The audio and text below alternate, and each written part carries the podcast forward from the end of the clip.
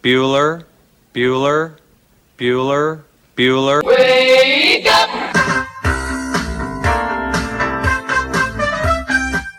Good morning. Terry Wilson. He's going to throw. Conrad! Touchdown, Kentucky. Touchdown! Kentucky! Victory! Kentucky! Like, give your fans what they want, you dinguses. She probably smokes marijuana. Bad, bad girl. Rubbish! Here's Buggers over here. Back outside. This is the point where he always hits it. Oh! Aaron Harrison beyond belief. We did it. We beat those British We beat the British. Second Cornwallis. 10 kids. You're basically pregnant for 20 years. Pregnant or breastfeeding.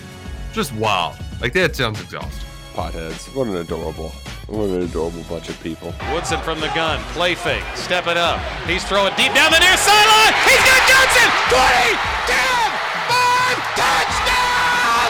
Kentucky! Jesus, Rash, get it together. Yeah, It's game day. Come on. Welcome to Kentucky Roll Call with Walker and Roush.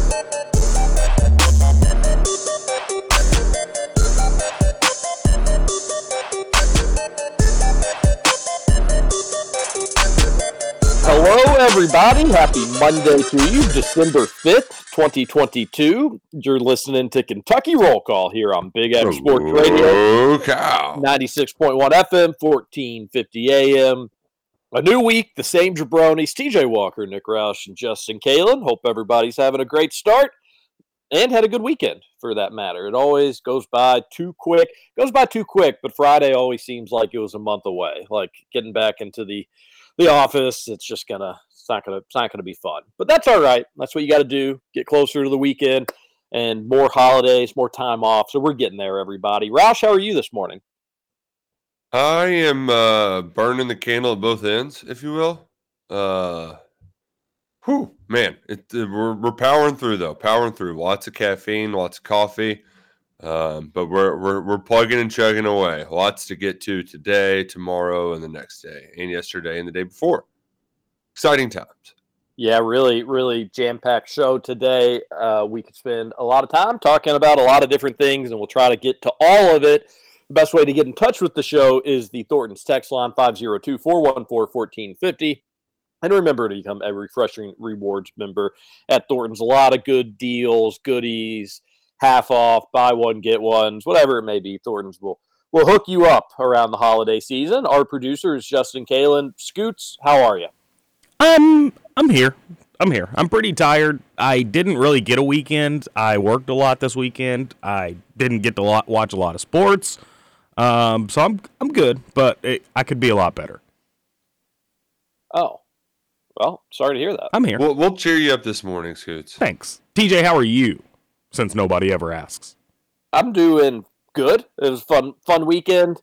Uh, it just almost like you can set your watch to it. But uh, last night, woke up with poor. It's just like the saddest thing in the world. Poor baby had thrown up in her crib, and just like, oh, it's so sad. They're just they're so they look so sad and they're so helpless. And you just go, you pick them up, you you give them the good old fashioned six a.m. bath. So we dealt with that. It's like she's just kind of on and off been sick for a long time now, and I I know I understand that that's that's kids, but uh, it I just you just want her to you just want her to feel better. But the thing is, she like acts normal. Probably you know she doesn't act sick. She didn't act sick yesterday, so not really sure what's up with her. But uh, I'll I'll stay home with her today and and make sure that she's feeling all good and we don't pass whatever else is going around to other kids at the daycare. So got that going on. But uh, besides that, great weekend. Really exciting sports Sunday yesterday. Uh, just an exciting sports weekend altogether with the World Cup and then obviously basketball and all that stuff. So uh, it was a good weekend. Yeah, I it did. I I had a very negative or pessimistic feeling all weekend though, and I think it was just because the U.S. got off to such an awful start. Because, like, hit hit that goal in the first two minutes, everything changes. Instead, it was just, oh, it's like pulling teeth, just trying to get a freaking shot off that game. Oh, man, Yeah, it was frustrating. Uh, the loss to the Netherlands, they just obviously were the better team, and that showed pretty early on in that match. But you're right. Some missed opportunities didn't help things. And then when they made it 1 2, it was like, all right, sweet. You know, it, it probably not going to work out great for the Americans, but you got what, 20 minutes, 25 minutes, however long it is. Find another goal, and at least it's going to be really exciting. Like, we're going to be pins and needles, wait for, and then it was just like you blinked and Netherlands scored again. I was like, oh, well, that'll that'll go ahead and, and do that. So uh, it- it's not like not like we really got our hearts terribly broken just because we kind of could see what was coming, unfortunately. But that ends the United States World Cup run in the round of 16, where it seemingly usually ends. And uh, now we just wait for those those guys, the Americans, to grow up a little bit. And in 2026, I should probably be a top 10 team nationally and a, a team that you would expect to to get out of the round of 16 or who knows what the the exact format's going to look like in 2026 when they add an additional 16 teams to make it 48 but had some other good world cup action as the as the day went or as the weekend went on and we get more of it today as they finish up the round of 16 before they get to the quarterfinals so yeah the americans fell short and now scoots german and americans are gone Yeah, not ideal. Not uh, pretty much effectively ended my World Cup. well at least uh yeah the hoosiers didn't let you down this weekend Jeez, oh Pete. What a rough, what a rough weekend for me. But the good thing is, is I didn't get to watch a whole lot of it. When when I did watch, when I stopped watching, Indiana was up two, and then I got in my car, I turned it on on the radio, and next thing I know, we Rutgers goes on a seventeen nothing run. For whatever reason, we cannot beat Rutgers at Rutgers, and it really ticks me off. Well, unfortunately, uh, it's such a terrible loss. You're going to have to fire the head coach. Is the fan base just really, really mad? Everything's terrible. No, no, all's good. It- All's pretty good. normal. Yeah. Seems pretty normal in that regard. Yeah. because it's not it's not worth just absolutely crying and wetting your pants because your team lost one college basketball game. So good, good, good to hear. Uh, yeah, that was a bad loss, but guess what? College basketball, it it happens. You you lose from time to time, especially away from your your home arena. And the Cats did not lose. They played Michigan in London. I think we'll probably start off talking uh, about that game just because it's going to be a jam packed show. We can't really do our normal filler to get things kicked off. But uh, one o'clock, right up against the NFL slate. U of L basketball also tipped off at one o'clock. So it was a, a busy TV day at, at the local bars and the pubs or in your basement, even. Uh, Roush, what'd you think? Cats get the win. Um, I uh, admittedly like I, I'm, I- my brain is kind of in a pretzel here. Um, not not with just the win in general, but um, you know, on social media we share our our thoughts about the game, and my my biggest thought is just like some of the shots that we take at the end of the shot clock are bad. Uh, but even before the game, when I was tweeting out kind of nervous. Like I, I just had a bad. Uh, there was like a feeling in my stomach. I was just nervous. It's like, oh man, it's going up against a bunch of stuff. They haven't played well. Like if they lose this game, this could just be bad. I was I was nervous. I was nervous about the game going in, and then like I've just been berated online. so and uh, for being a basketball hater who hates Sahvir Wheeler, and it honestly, I, like I don't think I'm a Sahvir Wheeler hater, but I think the haters are making me more of a Sahvir Wheeler hater. So it's just I'm, I'm in a I'm in a weird spot right now um, in dealing with just the the online backlash to my takes on the basketball team, which I don't think are the strongest takes. Maybe during the middle of a nervous game, they're pretty strong, but I, I feel like I, I have strong takes, knee jerk takes during every football and basketball game. Um, I but I've just been um, I, I, apparently I'm the hatingest hater that's ever hated. Yeah, I mean, you that you're not you're not overthinking that. That's that is what ha- is happening, uh, and that's that's what anybody does, especially in the context of sports, which isn't necessarily real life. Uh, we have fun with it, but like you have kind of drawn your line in the sand on Wheeler. I think for the most part throughout his career, you've been maybe a little hard, but certainly not unfair. Uh, that goes back to the debate from the other day on Twitter. It's like Wheeler didn't play a great game. Who was that against? Uh, Oh, Bellarmine, yeah, Oh, yeah, like Wheeler. points. Yeah, Wheeler shots, didn't yeah. play a great game, Uh, He wasn't like the absolute worst player on the floor, but he didn't play a great game. You mentioned some of the places where he struggled, and everybody just came after you. Not everybody, but a couple people came after you as a Wheeler hater. Um, it was like, wait a minute, he didn't play well. Like you know, Rou- maybe maybe maybe Roush doesn't like the guy, but he didn't play well this game. He's not wrong to call him out for not playing well this game. I thought yesterday for Wheeler was just the epitome of his career at UK. Did some things where you thought, like, if not for this dude, boy, if we think this offense struggles now without Wheeler going and creating and doing a few things, holy smokes, it'd be like watching paint dry. And then there'd be other times where things were looking good, and then you'd say, Wheeler, what the hell? You just airballed a jump. Like, what the hell was that? You airballed a jump shot with 24 seconds left on the shot clock. What are you thinking? Like, those are the shots we don't need you taking. And then there'd be other times where he'd facilitate, find an open man, and the offense kind of looked like it was supposed to. So the point is, there was some good, there was some bad. And at the end of the day, you realize why he needs to be on the floor, but you also can understand that he can be a liability at just the snap of the fingers. It's not like he could be having a really good game and you don't have to worry about him doing something silly. Uh, he will. It doesn't. It, he could be having a bad game and he could do something really, really nice. Uh, those can happen. Those things can happen with him as well. He's just he's a little bit of a shaky player. There's going to be some good. Yeah. There's going to be some bad, and you just have to cross your fingers and hope you get more of the former than the latter. Yeah, and and also I wasn't even tweeting out my most angry frustrations, but I also criticized Reeves and Fredrick early on when Fredrick was playing horrible, and then Reeves just lit it up. So it felt really good to just like be wrong on that absurdly, uh, because uh, Kentucky needed Antonio Reeves to knock down some big threes.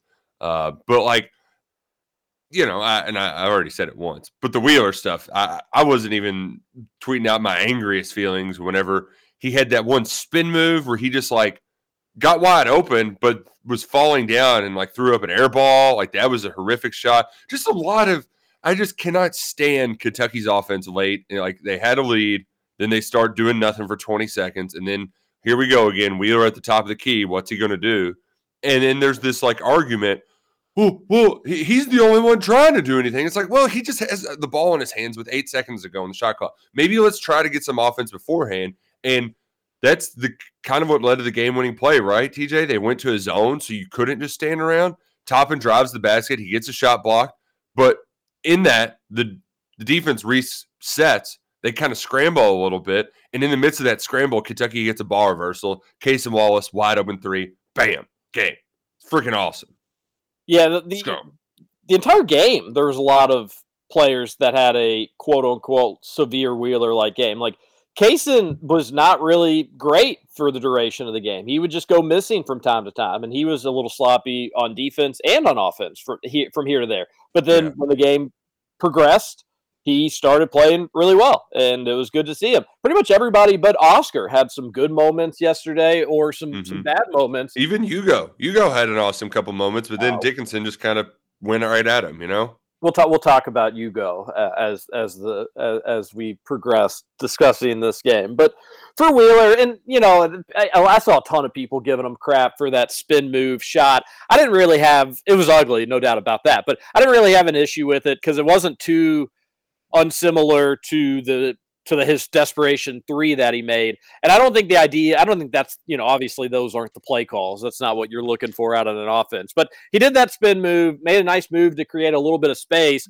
And then obviously he was just falling down, which is not what anybody is is looking for in a spot like that. But I, I think part of the game plan for UK, and I don't have an issue with this. I actually think it should be part of the game plan. Is like, hey, just get a shot up, and and again, offensive rebounding is such a strength for this team. If you can just get a shot up, even if it does doesn't go in, we can we can get a second chance look at it. I think Wheeler. I think that, uh, uh, not to make excuses for Wheeler. I think that's what he was thinking. I made this spin room. I got space. I'm falling down, so either it's going to be a travel or I'm going to have to pass it to somebody. And and maybe he was a little disoriented on where his teammates were, but he definitely knew where the rim was. So hey, throw it up here. Maybe we'll get an offensive putback. But unfortunately, that didn't happen for him.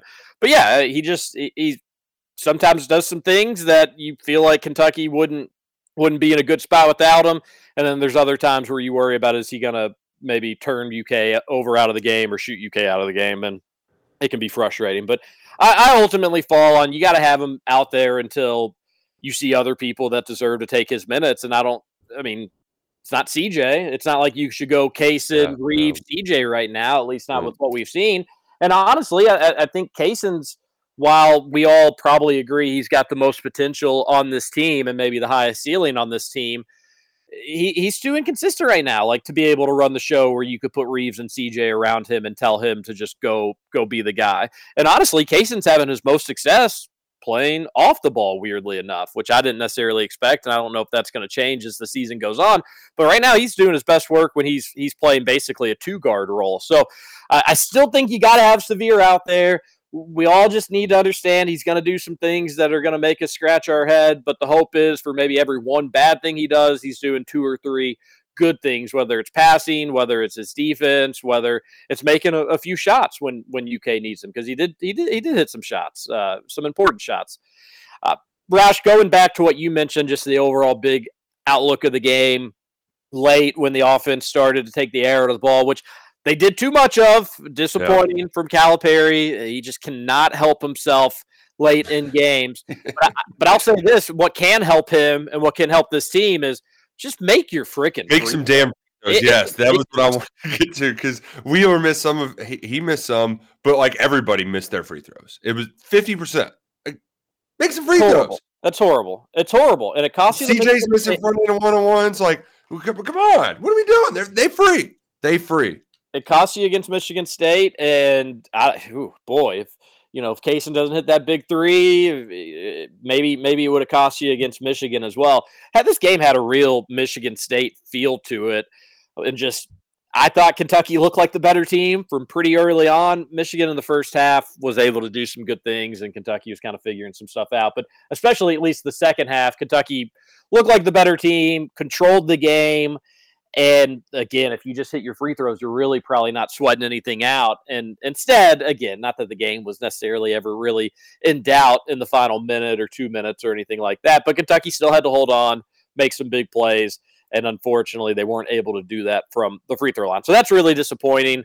They've got to get better. Uh, being because it's good free throw shooters. That's the thing. It's not like you know if Lance Ware was up there, you kind of just gotta say, yeah, all right, whatever. He's not a good free throw shooter. You gotta you gotta deal with that. Uh, but instead, it's guys that you you trust should be making them, and they are letting the moment get to them, which should not happen. So that's got to improve. But if this was similar to the Michigan State game, Roush, if we're looking for any sort of positive, this one they found a way to to pull out. The Michigan State one in double overtime. Uh, they, they they could not find enough plays to win. So if you're looking for a little bit of growth, a little bit of improvement, there you have it. But this was a big win. Uh, They they I mean, just the loss would have been colossal. So to not have to deal with that, you've beaten a halfway decent team. You found a way to close out a game. No, it was not perfect, and there was a lot of ugly moments in this game. But it's so much better to learn from those, talk about those. We talk about it in football from time to time. So much better to have these conversations Yep, in a yep. win than the sky is falling, doom and gloom, losing. And the Cats did not lose yesterday, so that's good. Yeah, and uh, it's mu- just for them to see it go, the ball go in, right? Like uh, to to to knock some shots down, um, to be able to see a game get close, and then have Cason hit a shot there. Like it's just very um, gr- gratifying for those guys. They needed it more than anything. Um, I, I will say, I don't. This Michigan team isn't great. Like this was a much needed win but they, you know, uh, what will their NCAA tournament see? Uh, be I, eight, seven, you Yeah, something this like that. reminded me. I was going to bring this up. This reminded me of like a second round tournament win. Whether you know UK was a two and you beat a seven or a ten, or you're one and you beat an eight or a nine. Uh, so, or you know, maybe even if you were a three, you, you you beat a six potentially. But like, no, I don't think this Michigan team's a Final Four contender. But I do think they're a tournament team, and this kind of had a second round feel to it, where hey, they played hard, but you've got more talent, and you just got to find a way to bury them. Yeah. Wasn't the easiest thing in the world, but they did it. So I, I do agree with you from a from a Michigan outlook standpoint. Yeah, yeah, and um, Dickinson, I just I like that. I think that was good just for the the post guys because Oscar got frustrated with him and I know that Dickinson flopped like a flopper, but like he had to. Oscar kept putting his hands up in his neck. Like if you just fall down on the third time, they're going to call it foul. Oscar, we doing, dude? Like th- you can't do that. Uh, he he showed some frustrations. Um, he got in foul trouble, and Kentucky had to live life without him for a little while. And I thought they held up fine. It, it could have been better, uh, but Dickinson did what you know any big man in America should do. I mean, he was second team All American last year for a reason. He was just like, all right, I'm going to go at the 19 or the 18 year old. And you know what? He held his own for um, some of it. He used his length, and man, uh, I I don't think it's like let's completely abandon Lance Ware because I do wonder about you go against the kind of Mississippi State bigs, if you will, right? Like the the, the big strong uh, dudes down in the deep south are going to push you around. But Hugo at least showed me that he's like the the moment wasn't too big for him, and I'm glad Cal got him ready for this. Told him that like, hey, if you if you're if Oscar gets in trouble, we're to need you.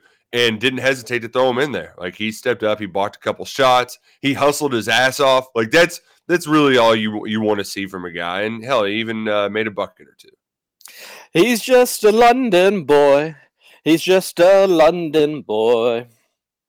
Did you hear Uh, that song? Don't don't know the reference. I, I thought I would have figured you'd watch the game. Uh, Did they? Did they? Was that music? Played that on? song every outro and basically every intro. Oh, yeah. We're I was flipping in and out. boy. It sounded more like a Bohemian song, but all they just kept saying was London boys.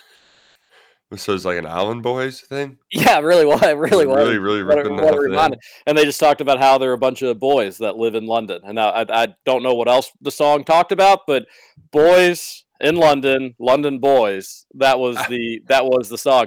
Uh, I think the, the didn't get the reference, intro, but I'm sure all of the shots around London, they had a lot of shots around London. It's like, well, we paid this camera crew to go over there. We might as well get a ton of B roll. Oh yeah, they, they for sure they did. Yeah, you you wouldn't go one second without remembering that that game was in London. Uh, and secondly, the, the the crowd sounded much better on TV than I thought. It was cool to hear "Go Big Blue" chants. They sounded loud for the folks that were there. Uh, I think you heard a one Michigan chant that that made the TV. Uh, it didn't look like obviously a packed house, but it maybe more people than you would have imagined with the Mm, England yeah. playing in the World Cup at the same time and two American college teams coming across the pond to play. I, I don't know if I said it on the radio show on Friday or who I told this to. Maybe it would have been with some of my friends on Saturday, but I was I was saying you're probably going to see a lot of Lance Ware on Sunday I, because Michigan's a big team. Oscar could or could not get in foul trouble, but even if he doesn't, you're just going to need some other big bodies down there. And then I kind of forgot that Lance was like slightly banged up, or at least UK said he was banged up. So as the game went on, I was like, oh, I'm an idiot. We're not going to see Lance because he's a little hurt. Like, look, they're they're giving Collins some significant minutes. Uh, oh my gosh, is that Hugo coming off the bench? Oh yeah, then Lance must definitely be hurt if they're if they're putting him out there.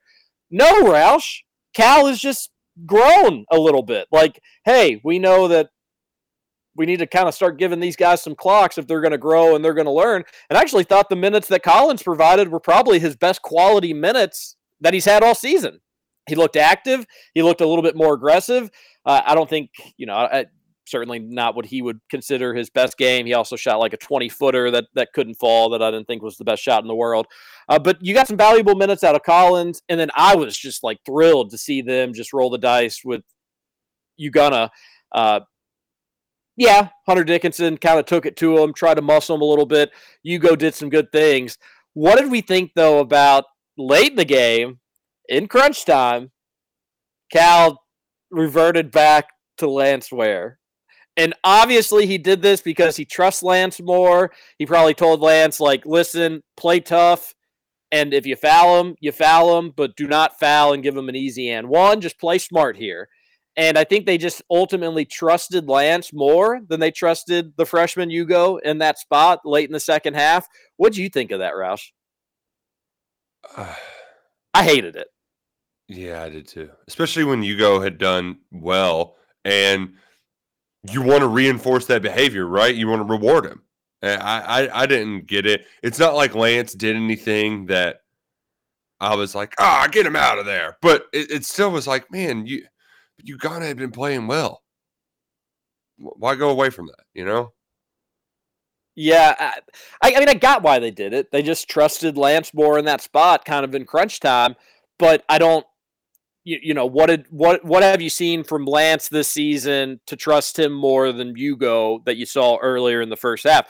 Like Hugo wasn't perfect, obviously, and Hunter Dickinson got the best of him, as you'd imagine. Uh, an All American versus a what should be senior is you know, you should expect Hunter to get the matchup, but he didn't dominate him. Like Hunter had to work for everything that he he got, Yeah. and even got a block, uh, you know, shot blocked and whatnot. So I understood why Cal did it. I just disagree with it, just because even with him being a freshman and maybe not being as, I guess, efficient. Um, he can block shots. He can alley oop anything offensively. He's better. He's just a better offensive player than Lance already, dis- despite the age difference. So I didn't agree with it, but I, I thought it was really cool to see those guys get minutes, especially Ugonna. And then, and then it was like, oh, Cal is a little scared. He's a little scared to go out there and, and trust his freshman. So, but but regardless, it, it- ended up in a win. But hopefully, this means we'll see more Ugonna Right, just right. uh, on a regular basis. Good teams, bad teams. Uh, if you know that he can go in there and give you good minutes against Hunter Dickinson, he can do it against anybody. The uh the plus minus can be deceptive at times.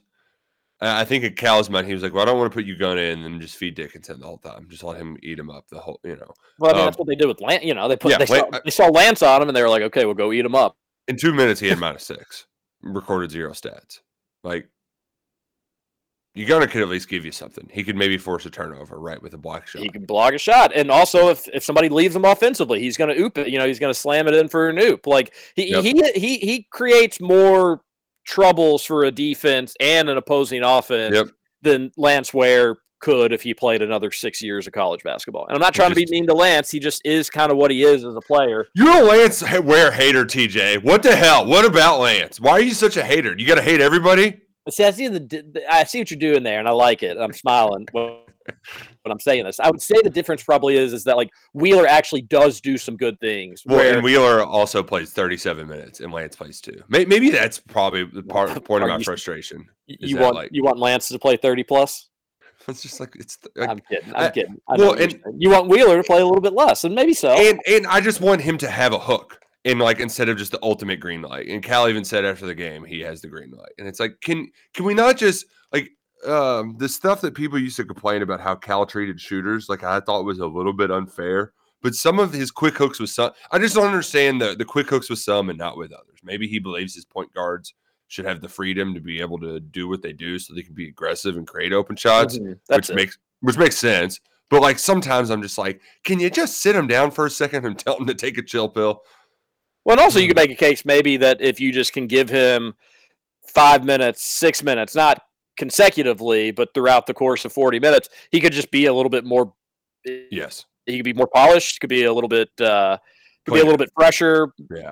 Not make as many mental mistakes. I, I think there's probably something to that. But yeah, you, you nailed it. Cal just wants his guards to be able to score because if you can't have a guard that can score, then it's your, your whole offense is probably going to struggle a little bit. And that's the thing is some people think Wheeler is not a reliable enough scorer. Thus, hey, the offense is having some struggles. The offense is, is having some issues. Uh, yeah, I don't know. Uh, the the the we he he he is very polarizing. Uh, I'll say that people always want to, to kind of bring him up. It's because he's normally in, in a lot of plays, and it just feels like the offense looks its smoothest and its best. Not when Oscar's the focal point offensively, and certainly Right. not when Wheeler is like the create and go drive. It looks its best when it's just playing through everybody and the Yes. ball's moving around and somebody's going to get open and somebody's Yes. going to. That's what. And, and late in the game, Roush, like the final five minutes or so, it just the, the the ball movement ceased and it went to dribble, dribble, dribble, ten on the shot clock. Let's initiate the offense. And usually, you only had time for one or two passes before somebody had to scramble or Wheeler had to scramble. Uh, so you just got to move the ball around and it's got to work through everybody. And that makes Oscar better. It makes Wheeler better. He can get a lot, lot easier penetration layups when the defense is a little bit scrambled. But when they're packed in together, he doesn't have as many places to go. So You know Uh, who I actually it's a win. The offense looks best in is is when Jacob Toppin's being aggressive. And he he hasn't shown the consistency But when he's going at it just feels like good things happen when he's playing aggressively and not being deterred by physicality. Because for some, he, he usually has a size advantage on whoever he's going against. So they collapse on him, and then that just leads to a scramble drill on defense. And so I, I, w- I want to see more of it. He led the team in scoring yesterday, 14 points. Him and Casey both had 14, but was minus 10 overall. So he's he's just I like I, there, there's something about uh, Toppin that hasn't clicked yet this year. Want to see that happen over the next couple months because I think when he does, if he's clicking by SEC play, I think this offense that maybe maybe that's the key to getting them to figure it all out. Could be. I, I thought that if Toppin had a big game, UK was probably going to win easily. If he struggled, it was probably going to be a close game. I think overall at the four position, though, I was happy with what you got. Uh, you could never really get anybody to reliably play, uh, but you saw a lot of good moments really from all of them. And even Toppin at, at a certain point kind of turned it on and started to to play a little bit better. I, I liked, for the most part, most of the lineups that Calipari played. Not all of them. Yeah, Uh, there was one some that that was were- especially bad early on where he put Yeah. in it was Livingston, Collins, Oscar, CJ, and Wheeler. Yeah, It's it like, was, that was that was horrible. Even Billis was what like- not much scoring out there. Nope, not at all. Yeah, I took a picture of like I think I forget who it was. Maybe it was when Hugo was shooting free throws, and it was like Livingston and Oscar, or maybe Livingston and Collins. And I was just like, look at the look look at those three people. It, you couldn't see the guards because they were back in the frame. But it was like, Right. why are those three people ever in a basketball game together at the same time? Like, uh, uh, yeah, I even had to take a picture of it.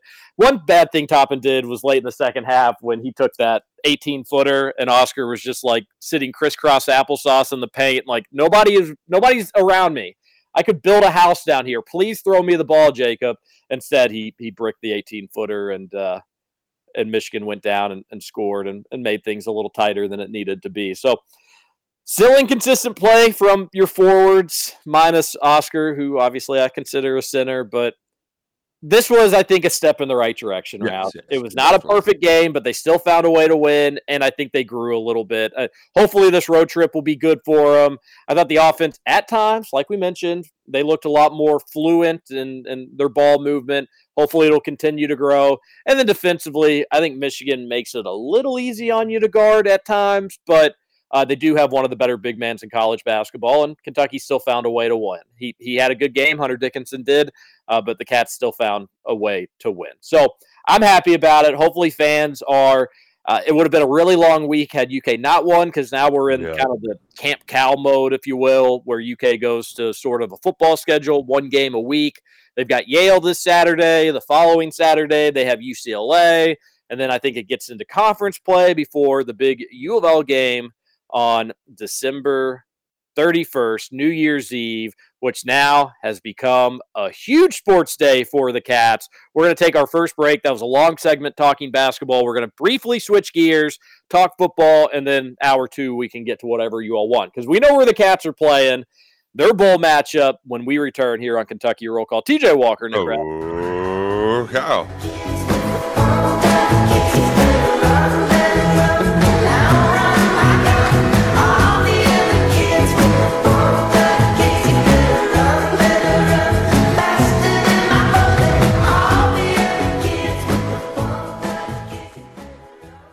Welcome to Kentucky Roll Call with Walker and Roush. Ah! The best freaking team in all the land! Woohoo! Oh. Oh.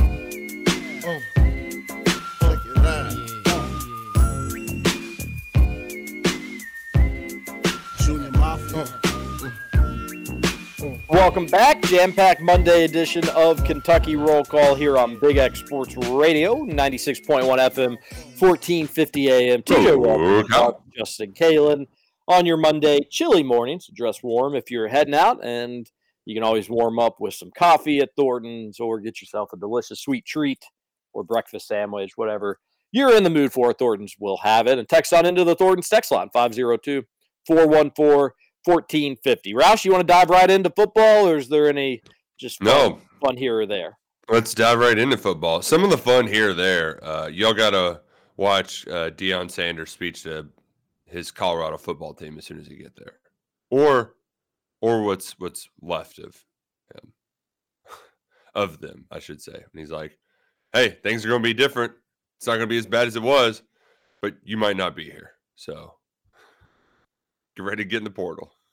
yeah, I'm, that was the whole Deion Sanders stuff was a little strange. We were led to believe a lot of jobs wanted him, but I don't know if that ended up being true.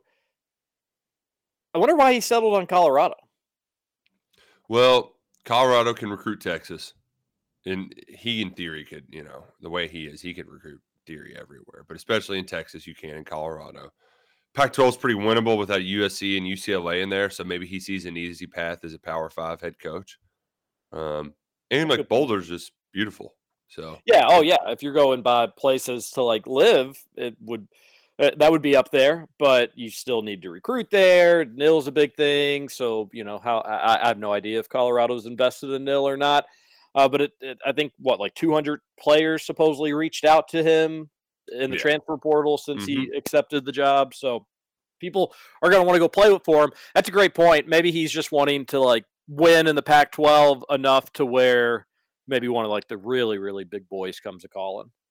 Right, right, and the I, I just I love all the hot takes, but like Deion Sanders, can you believe he told his guys to hit the portal as soon as he got there? And it's like, or I mean, you, you coaches got to tell the players eventually, right? Like, would you rather him just say it straight up or like BS around the beat around the bush with it, or like do it in one-on-one meetings? So I'm interested to follow it along. Uh, Coach Prime is always producing fireworks, so um, it worked well at Jackson State. We'll see if it works well at Colorado. A lot of coaching carousel chaos, um, a lot of chaos in general on Sunday. It was bowl selection Sunday, oh, and the playoff was about what the playoff, uh, what we expected it to be. If one of those team lo- uh, teams lost, and both of those teams lost, TCU and USC fell in their conference title games, opened up the path for the Buckeyes to enter the college football playoff. Uh, TJ, I'm I'm just really ticked off that you somehow got your walk in the final minute of that damn Big Ten championship game. I should still have the the W uh, and an advantage because I won my other two, but that that Jim Harbaugh can kiss my ass. Yeah, I think you're still going to win, but I do think I'll finish with a better record. Uh, but that's unfortunately not not the game. Yeah, I, like I, first off, I love just riling people up about college football playoff selection takes. Oh, uh, I mean, it's just guaranteed to just They're get so somebody. sensitive. Yeah, it's just guaranteed. It's like Kentucky get, fans with Sahvir Wheeler. Who you? Who you gonna? Who else were you gonna put in? Uh, that being said, I do think if you're going by resumes, maybe they got it right, but like TCU stinks. We know it. They know it. Everybody knows it. They just they they don't deserve to be in. And then secondly, to have the best team have the toughest first matchup. round matchup yeah, it's just yeah. bogus. And everybody yeah. knows that. Like everybody knows Ohio State's a better team than TCU. Uh, and ultimately I'm just not all that impressed with with TCU's schedule uh, or their wins. It really you, you comes, just, you, it's the Big Twelve. There's, it's the Big Twelve, but it yeah. comes down to like beating Texas and Oklahoma State and Kansas State. Like those are their three cash cow wins, and I just I don't really think the Oklahoma State win does anything for me. The Kansas State win was fine, but then you lost to them when it mattered the most. And then Texas, who cares? I'm not going to put a lot of value on on the Texas win. So I, I do wish we would have ended up with the four best teams, which we would probably all, I think, agree in Alabama, Georgia, and Ohio State and Michigan. And it would have been really fun from an SEC Big Ten standpoint. Uh, but instead, that Georgia Ohio State game is going to be great. So, I, you know, I'm not complaining too much about that. I just, I'm sick of like the participation spots in the playoffs for teams that we know aren't going to be threats to win national championships. And luckily, and, and I get it, uh, their their yeah. goal is not to pick the four teams they think are the best. They're there to pick the four teams they think are the most deserving. We won't have to worry about it once it goes to 12, and that's the good thing about it. Yeah, yeah. I mean, you if you go undefeated and then lose in overtime on a field goal in the conference championship game like that, it's hard to turn that team away. But I'm with you. Just put them at four let Georgia play them, and then have I know they didn't want to have the game again, but why not? Exactly. It'd be like probably maybe the most watched college football playoff game, Yeah, m- like, maybe ever. And, it, and it's yeah. So and it should be the matchup. Like it should Yeah. be the matchup. But Yeah. yeah, In so all like, fairness to Georgia, right? Exactly. It's fun. It's fun just having takes on it. It, it doesn't. It, it doesn't. It doesn't so much matter. It's uh, TCU's going to lose to to Michigan, and it'll be Michigan, and then the winner of Georgia Ohio. State. I I think we'll probably. I, I feel like the winner of the Georgia Ohio State game is probably going to win it all, even though Michigan already did beat Ohio State. But I, I also think Georgia's going to beat Ohio State, so we won't have to worry about the rematch s- so much. We do know about another rematch, Roush, and let me ask you this: Has eh, a buddy of mine texted me this, and I think it's a good. I think it's probably true. Has a team ever started a year and finished a year playing the same team? Oh man, that's uh, we got we got to ask Corey Price on that one because that there I doubt that that's possible because you don't you rarely see bowl match rematches and I think the only way you would is if it was in like an Orange Bowl or something like that and usually those are played on New Year's Day so it would it would be year to year because I could see you know when you have the conference ties and the big games that you could you could run it conceivably run it back but bowl rematches don't happen often and that's why I, I thought that Kentucky would go to Memphis. Like I, I, the, I thought the whole point of having this pool of six was to avoid rematches. Yes. Eh, Seemed like that was the whole point. They were just like, "Eh, we're good. Let's run it back." So I don't, I don't get it. Mark Stoops, he might be able to better explain it today when he meets with the media at noon. But we're running it back. Kentucky versus Iowa. TJ, have you seen the total yet? Scoots, do you have a guess on what the total could be for this game? I haven't and- seen it, but I'd guess thirty. Spencer Petras will be out. Uh, he got hurt in the Nebraska game, so I will be on its third string quarterback. We had the lowest total of the season or ever in college football earlier this season at 31 and a half. I imagine it's probably close to that number, maybe like 33 and a half. Ding, ding, ding, ding, ding. Nice. Scoots, right on the money. Nice. 33 and a half. Come He on. looked it up. No, I didn't. I didn't. He looked. He looked it up. I just used logic. he looked it up. Because, yeah, Alex Padilla, their backup, he entered the portal. Uh, Will Levis, he'll probably not play. Kentucky doesn't have an offensive coordinator right now, but they could soon change. So it's um, not only are we getting a, a rematch of a rock fight, but uh, they're also making Kentucky. I mean, TJ, I, I is personally like if, if this was if I was just if I didn't do this for a living, I would be like, oh heck yeah, we'll do two TVs, we'll have a big party, this will be great. But not everybody can do that, and they're actually making folks do the basketball or football fan. Which one are you bigger fan of? I can't believe it. I can't I believe can't. it. I can't believe it either. Apologies to Brett McMurphy because he tweeted that out Sunday morning that it was going to be UK Iowa in the Music City Bowl, and I gave him crap for it, and I'm embarrassed by it, and I apologize to him. I didn't think there was any way. I mean, I just didn't. I would have bet a huge chunk of money they weren't going to do that between the UK U of L basketball game, between the rematch, between a matchup that, no offense, Iowa fans aren't going to get excited about, and Kentucky fans, with the exception of the game actually just being in Nashville, which is an easy drive for some folks. Kentucky fans aren't excited to watch UK play a crappy Iowa team. And last year they weren't all or earlier this year, I should say, they weren't all that much earlier this year. They weren't all that excited to watch UK play a crappy Iowa team, but they did it because Iowa was the Big 10 West champs. You Yep. knew was going to be your last game with Wan'Dale. It was a 10 you were looking to solidify a 10 win season. So you had some added juice to it, but nobody wants to watch their football team play Iowa ever. No Big Ten team even wants it. It's probably their least favorite game on the schedule Yeah. when it comes up. Because And- they have like one of the best defenses in all of college football. I think it's either first or second in SP plus. I mean, they're really good at playing defense. So in a where you as you could have gone to play uh, Kansas in the Liberty Bowl, and you could have put up some stats with your young receivers. You could have seen if Chris Rodriguez would have gone nuts and broken Benny Snell's record. Instead, you're just going to see a lot of punts because this Iowa defense is awesome. They're really good. And guess what? UK's defense is awesome. And Iowa's offense sucks. So this game's going to go by in like three hours. It's going to be Yep. really quick. And it's not going to be the, it's probably going to be the, when people rank their bowl games, Oh, it's going to be the uh, yeah, it's going to be towards the bottom. And people made their jokes last year, but it ended up like the the similar styles matched up well and made a fun fun atmosphere. You know, like that was that that defied some people's expectations. Ended up being one of the more exciting bowl games played. Like when people ranked it in the postseason, it was one of the top five ones. It was on that ABC, got a lot of eyeballs. It was really good for the program. Now you're throwing it on ABC and you're getting all of this quote unquote exposure, but I don't I don't know how much of this exposure you actually want to want to show off. Yeah, I, especially if you don't have Will Levis playing quarterback. That gosh, you wish you could just be like, Will, get healthy enough, play in this game, and like just go out there and put up 21 points, and then you know you can cruise because like what's the what if you're Stoops? You're like, if we get to 17, we probably feel pretty good about being able to win this game. Um, it's and I guess it came out yesterday that this is what the UK football team wanted, and Mitch Barnhart was just looking out for his football guys.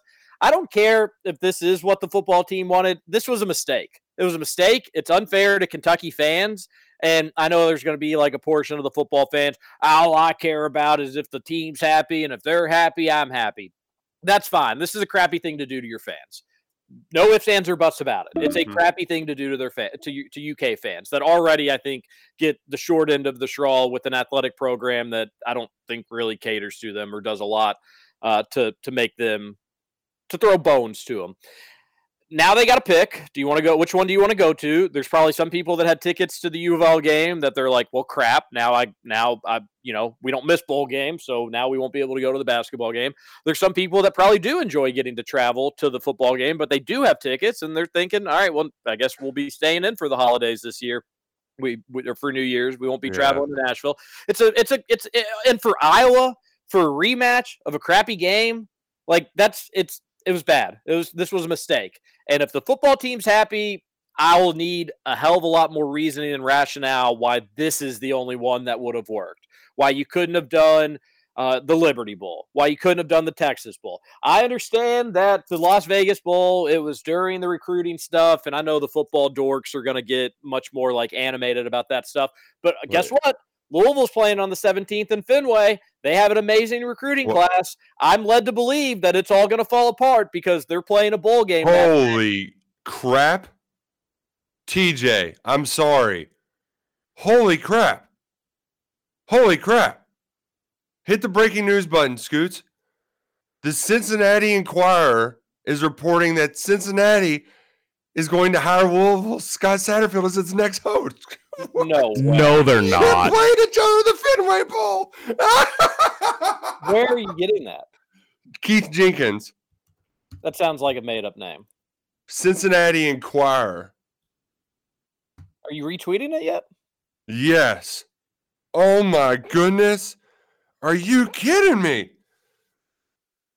I mean, he was looking for an out, and this makes sense, right? Like, but but what in the world? They're playing each other in two weeks, and he's gonna go coach the other team. He went to the scouting report and said, "Nah, I'm good." Oh my gosh. it's so real.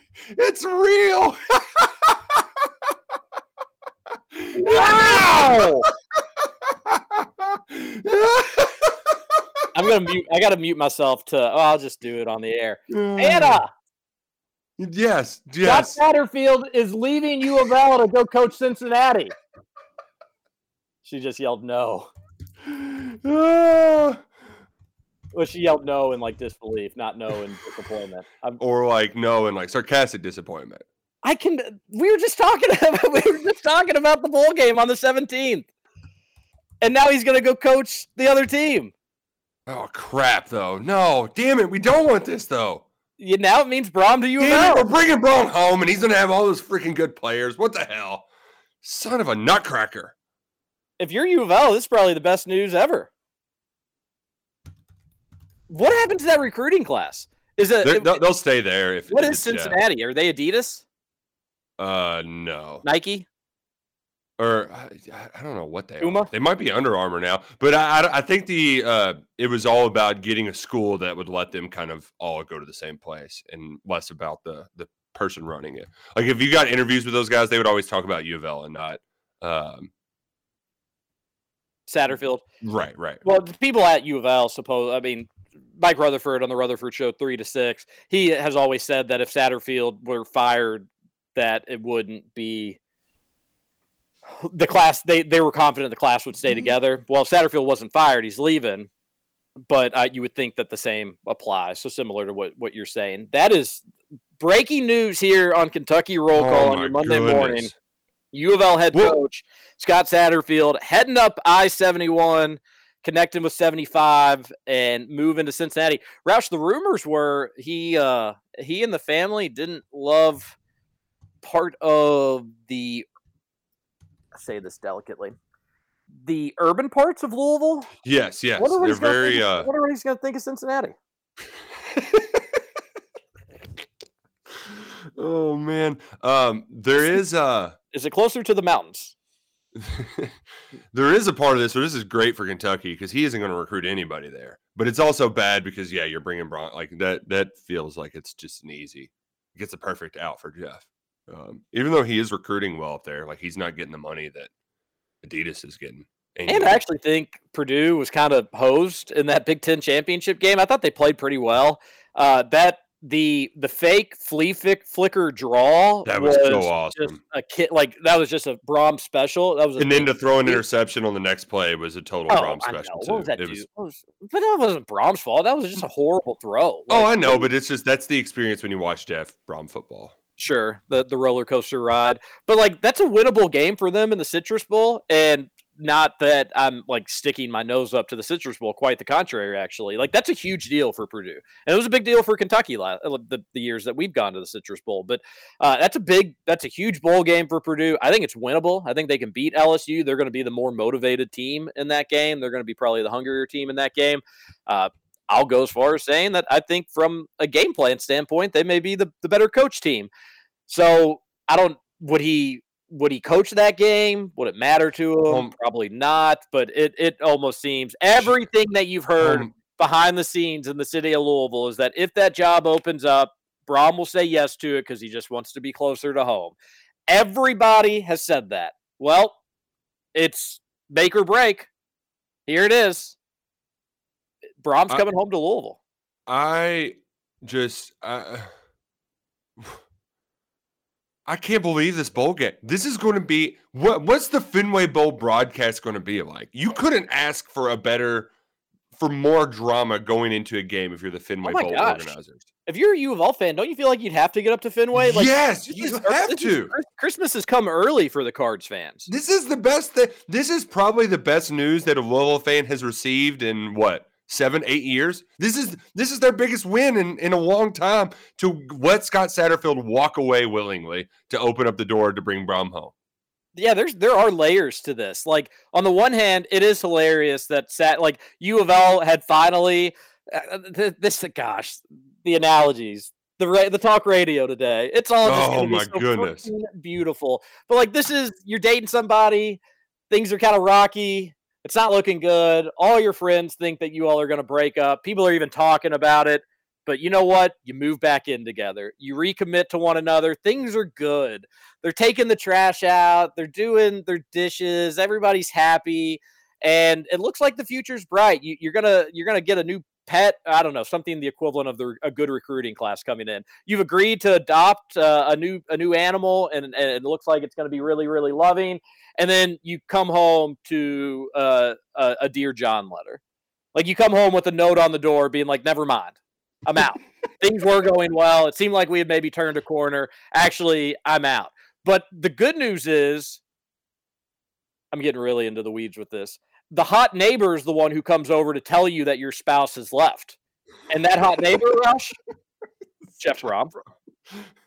The hot neighbor that was also your high school crush that you always had a thing. Yes, Maybe you dated for a little while, but like just the timing wasn't right. Uh-huh. And then now the door's open.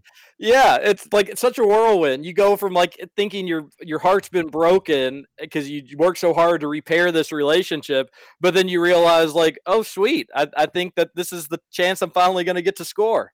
Uh, uh, this is this is my time. What if Brohm's Things, weren't things weren't going well in the relationship. You thought she might be sleeping around on you a little bit, or at least she didn't treat you well. Um, so you know, it's a great time to get out. what if? So what does Brohm to U of L mean for UK? Because it's going to happen. Uh, man, they could be really good quickly. Uh, recruiting's going to get a little bit more di- like recruiting Cutter Boley. That could be a huge, huge in-state battle that we didn't know was going to happen. So, um, and a lot of it just depends: are they going to get the offense coordinator hire right? And according to Jeff Drummond and Matt Jones, the offense coordinator hire is happening soon, and uh, could be good news for Kentucky fans. So. Yeah, so I mean that's a whole other thing we got to talk about. We'll get to that in hour number two. But the breaking news of the day: University of Louisville head coach Scott Satterfield says, "I'm out of here. See y'all later. I'm heading up the road to Cincinnati." And the Wasabi Fenway Bowl just became maybe the sexiest bowl of bowl season for two incredibly, incredibly mediocre football teams. We've got a lot more to get to on this, on UK. We're going to tell you about that offensive coordinator coaching update, and we've got some recruiting and, and, and a lot of other stuff to get to on today's show. So uh, I, I, thought this was going to be like a, I was going to get on Barnhart show, and we were going to have back and forth about if the bowl game was a good thing or not. That's live radio, baby. It doesn't get any better. This is KRC on the Big X. TJ Walker, Nick Roush, and Justin Kalen. We'll be right back.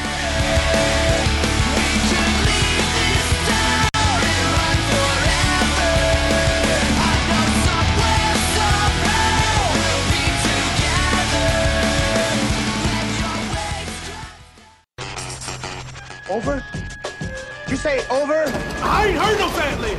Welcome back for hour two of Kentucky Roll Call Nothing is over until we decide it is. with Walker and Roush. We're just getting started, bro.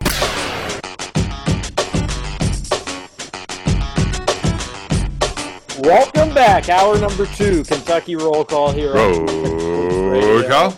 What a first hour it was. It was really like I, I really enjoyed getting to talk about UK's win over Michigan and, and at least kind of detailing the bowl a little bit, although we may have not gotten into that as much as we would have liked. But then just some landscape changing news around these parts broke late in the first hour. Scott Satterfield leaving Louisville for Cincinnati. The two teams play in a bowl game in less than two weeks. In 12 days, they will play in a bowl game. Uh, I wonder if Cincinnati will have a, a good scouting report on the cards for that one. I'd hope so. You would think they would. And now U of L has a job opening, and there seems to be one name for the job, and it will be Jeff Brohm. I'm I'm 98% confident he will be U of L's next coach. Yeah, yeah, and like this is an inside, you know. It's not like Roush's cousin. Like this is just I'm a person with oxygen who pays attention to college football. So yeah, um, uh, be very odd because really the only reason why he turned him down last time was because he had just gotten Rondale Moore there. They were rocking and rolling. Jeff can feel good about leaving with back-to-back eight-win seasons and a Big Ten West title, right? Oh yeah, like he he will have left Purdue significantly better than he found it, winning a, a Big Ten West championship, and it, it- he everybody that is close to this guy indicates that he wants to come closer to home.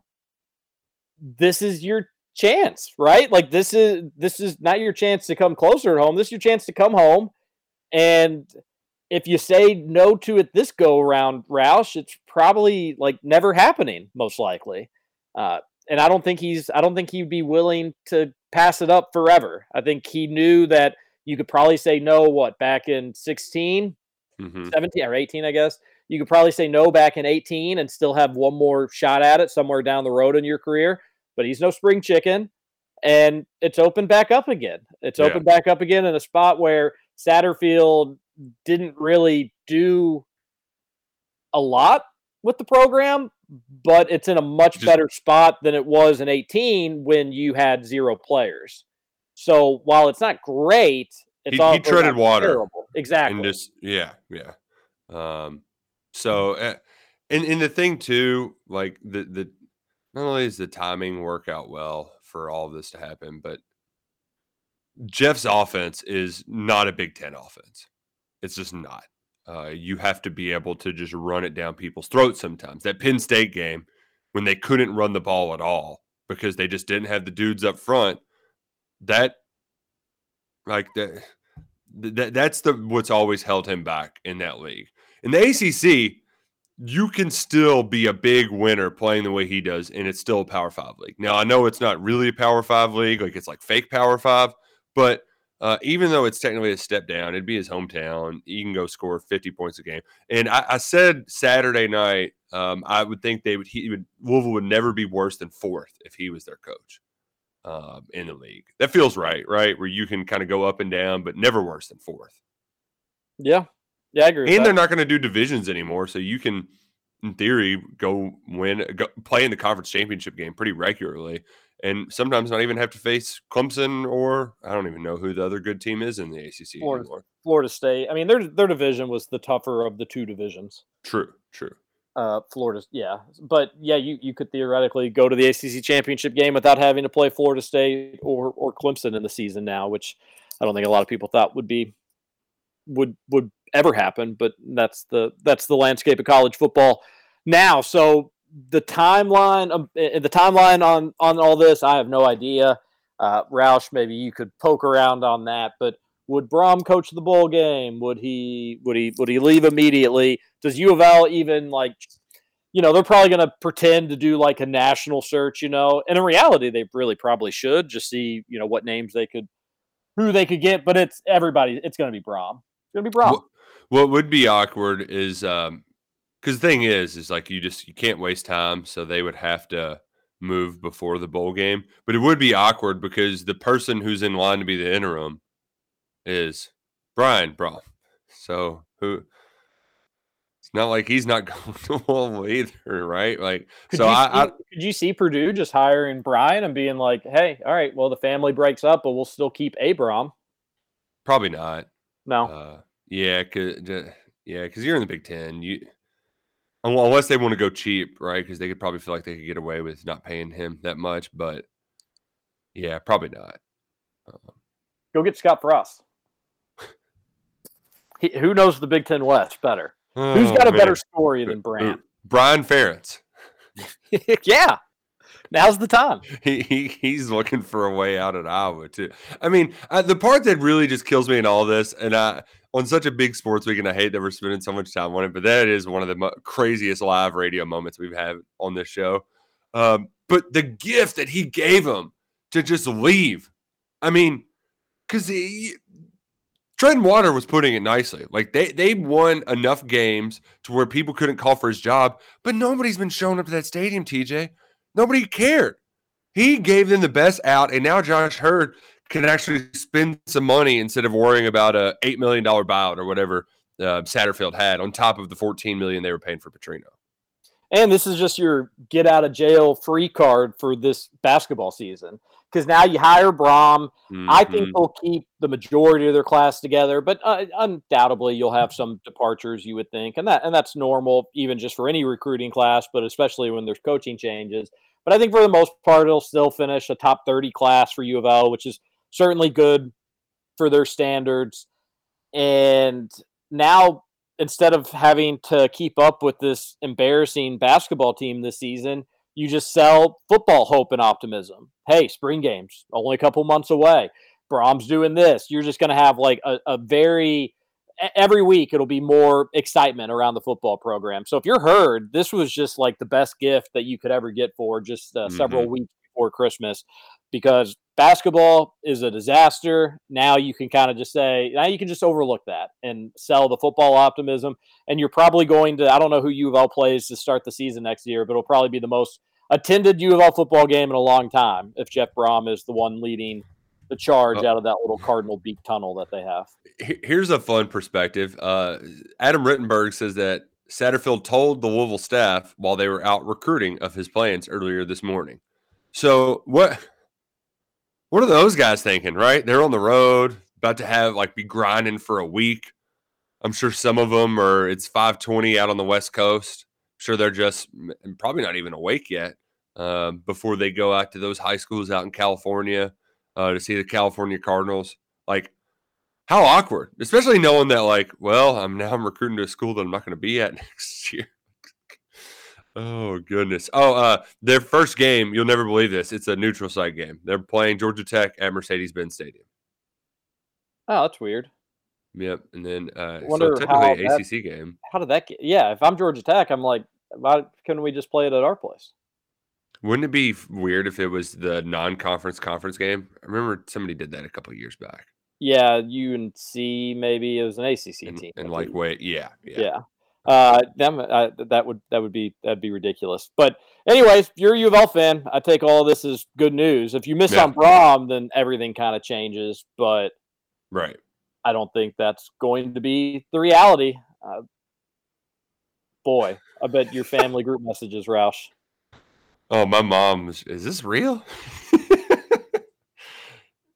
Which What a, in, what a day! What a Monday! I know, especially after they they were excited. They were, you know, it was a close game up in Indy, and my dad, I know he's just going through hell because he likes he likes having the Brohms at Purdue, close enough to go watch them, but doesn't have to have them make a Louisville good. A lot of people are curious if Nick Roush will be joining his staff at U of L. Oh, I could be uh, on three cards. Well, um, Card Sports Radio, CSR. I've always thought that you could, like, you could be a, a, a football ops guy. Dude, just Rocco. Yeah, Jeff, come in, tell Rocco to kick rocks, and I'll come on in. Kick Rocco's. Yeah, kick Rocco's. I'll give me a nine to five in PR. No, don't don't make him kick rocks. You're just you're his boss now. oh man, that would be so enjoyable. And then Oh, you come in, you're like Rocco. We did uh, things a certain way at on three, and I'd like to implement that here. Oh man, that dude would just punch me in the face and just say, Yeah. "I'm done." Probably not even a joke. He probably actually would physically assault you, most likely. Uh, text me on the Thornton's text line. Uh, coming. 502 414 1450. Text them on in. Oh, I'm getting so right. happy. So, is Liam Coen going to get announced, announced as UK offense coordinator today? Oh man, it sounds like it. I don't know. Like I said, Mark Stoops is talking at noon, and he, so here's the, the the timeline of events, if you will. Uh, Rich Scangarello, we knew he was going to be gone. They waited till Tuesday to fire him last week.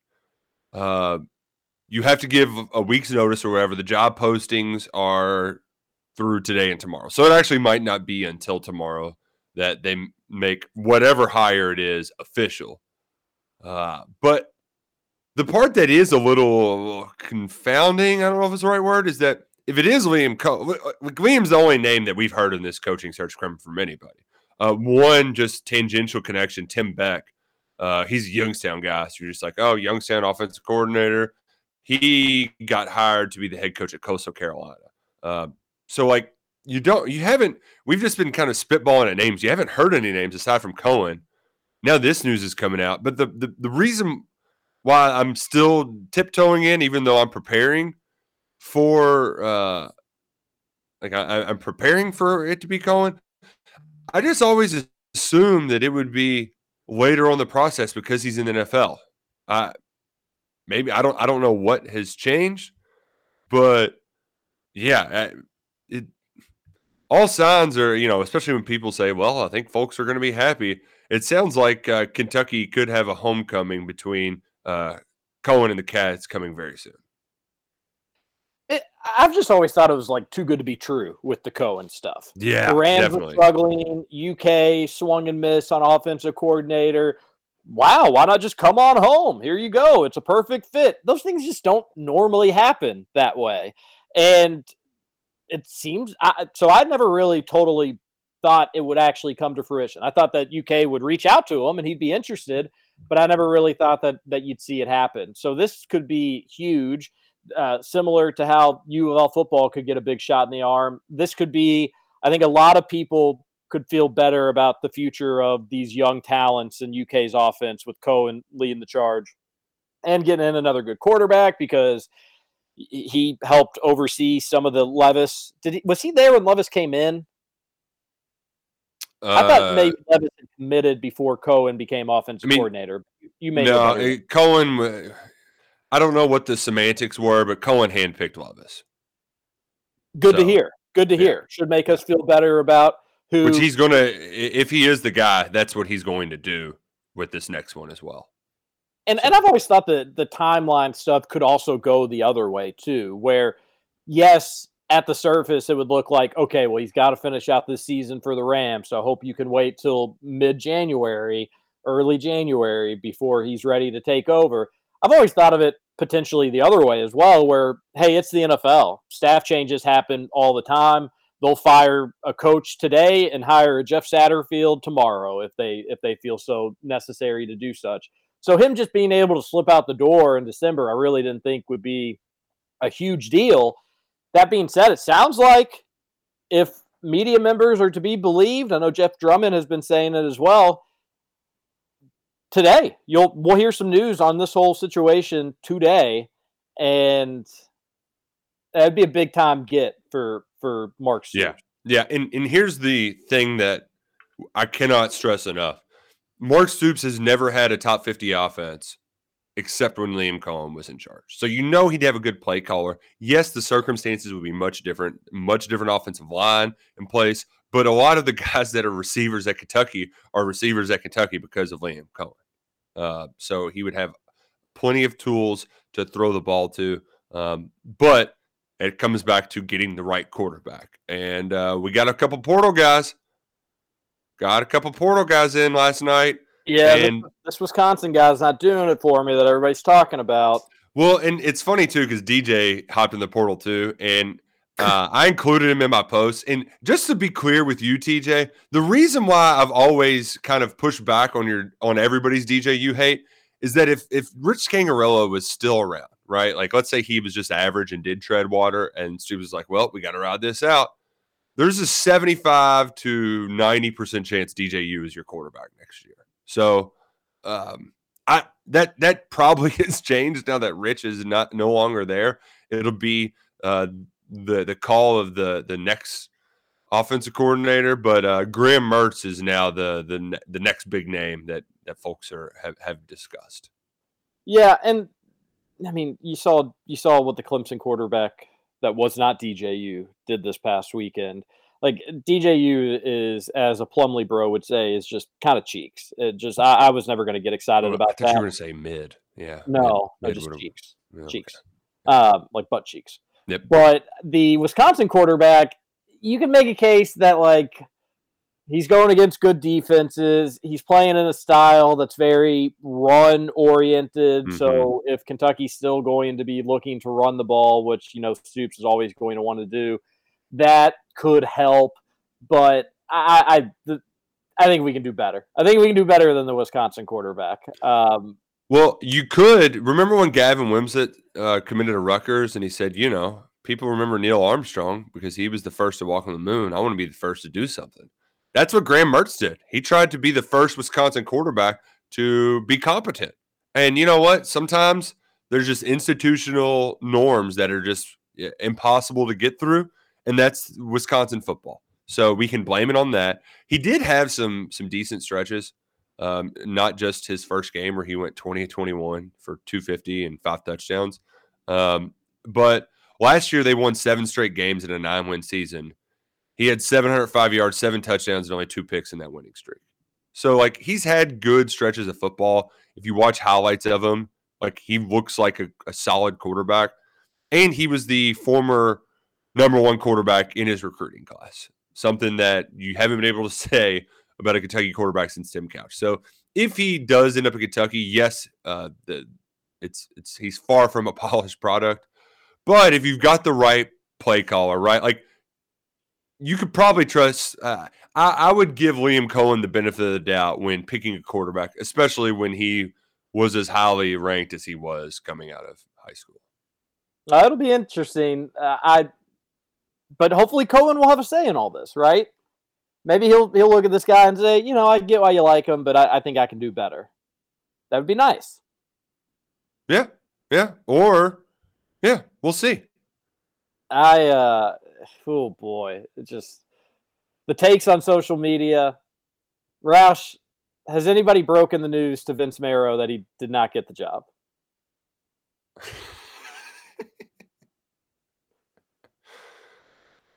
Oh man! Oh, I love uh, Yahoo is really rubbing it in Louisville's face right now. Louisville has six 10 win seasons in program history. Cincinnati has eight in it since 2007. Phew. I, Scooch, what do you think about all this, man? I I am I am extremely happy that we finally got some breaking news on KRC. We we have broken the curse. We've we've had a breakthrough because normally it's right at at what 905, 910, 915 right after we get off the air normally. So I am extremely happy that it all went down during the show. I am flabbergasted. I, I don't I don't know what Satterfield's thinking if we're being honest. So yeah, I'm just I'm still trying to take it all in. It's w- wild, wild morning. Maybe maybe Tom Allen gets in the mix for the U of L Oh, job. please, dear Lord, please. We were looking at the wrong Indiana college quarterback the entire time. Oh, Quar- quarterback, Coach. coach. Yeah. Yeah. Well, maybe Allen was a quarterback. No, Tom. Tom Allen's not going anywhere. But I can only hope, right? I, I like that. See, I shouldn't say that because I really like Tom Allen, but he just cannot produce on the field. Well, that's important in the game of college football. Absolutely, yeah. Roush, who would you, as a UK fan, be more concerned about at U of L? Brom, when he undoubtedly takes the job, or Deion Sanders had maybe this happened a week ago, potentially? um, personally, Brom. And there's also a like, um, as much as Louisville fans try to crap on him for being 500 in the Big Ten, I mean, Coach Prime could be a bust at the Power Five level, right? Like they could be cool and swaggy for a little bit, but like you could, there's a path where that flames out. Um, whereas like Jeff, I kind of know what I'm getting with Jeff. Yeah. It's pretty good, right? No, I, I it's that's that's the that's why it's such a good question. Is no doubt that I think U of L would be more nationally on the map if Deion Mhm. Sanders had been named the head coach. Like you probably would be getting some unreal talent into that place, and they'd be on TV. It'd be all in the news. Like we would get annoyed with that stuff big time. That being said, it could end up he just couldn't coach for Beans when going against you know some of the top coaches in college football. Not saying that they're necessarily in the ACC, but uh, there's some okay coaches in the ACC. So yeah, I don't, I don't know. I, I think ultimately I'd rather them have Brom. Weirdly enough, just because I don't think I could take them being in the news 24 seven with Deion being the coach there. So that may be a good thing, but we never know what the future holds. We're gonna take our last break. Sorry about the Thornton's text line. It's just I. We'll, we'll maybe get to some of it when we return. Maybe we just save it all for tomorrow. There, there's still so much more to get to. UK is playing Iowa in a rematch of the Music City Bowl. Uh, as far as we know, we can never remember a time where UK, where a team, any team, forget UK, has started the calendar year and finished the calendar year playing the same team. Uh, I don't know if that's ever happened in college football history, but that's what we've got going on in the Music City Bowl. You could expect maybe Liam Coen potentially to be named offensive coordinator today. And then, of course, the news out of Louisville. It's a jam-packed Kentucky roll call, two hours. What a crazy show. It is. TJ Walker, Nick Raff, Justin Kalen. We have one more segment when we return here on the Big X.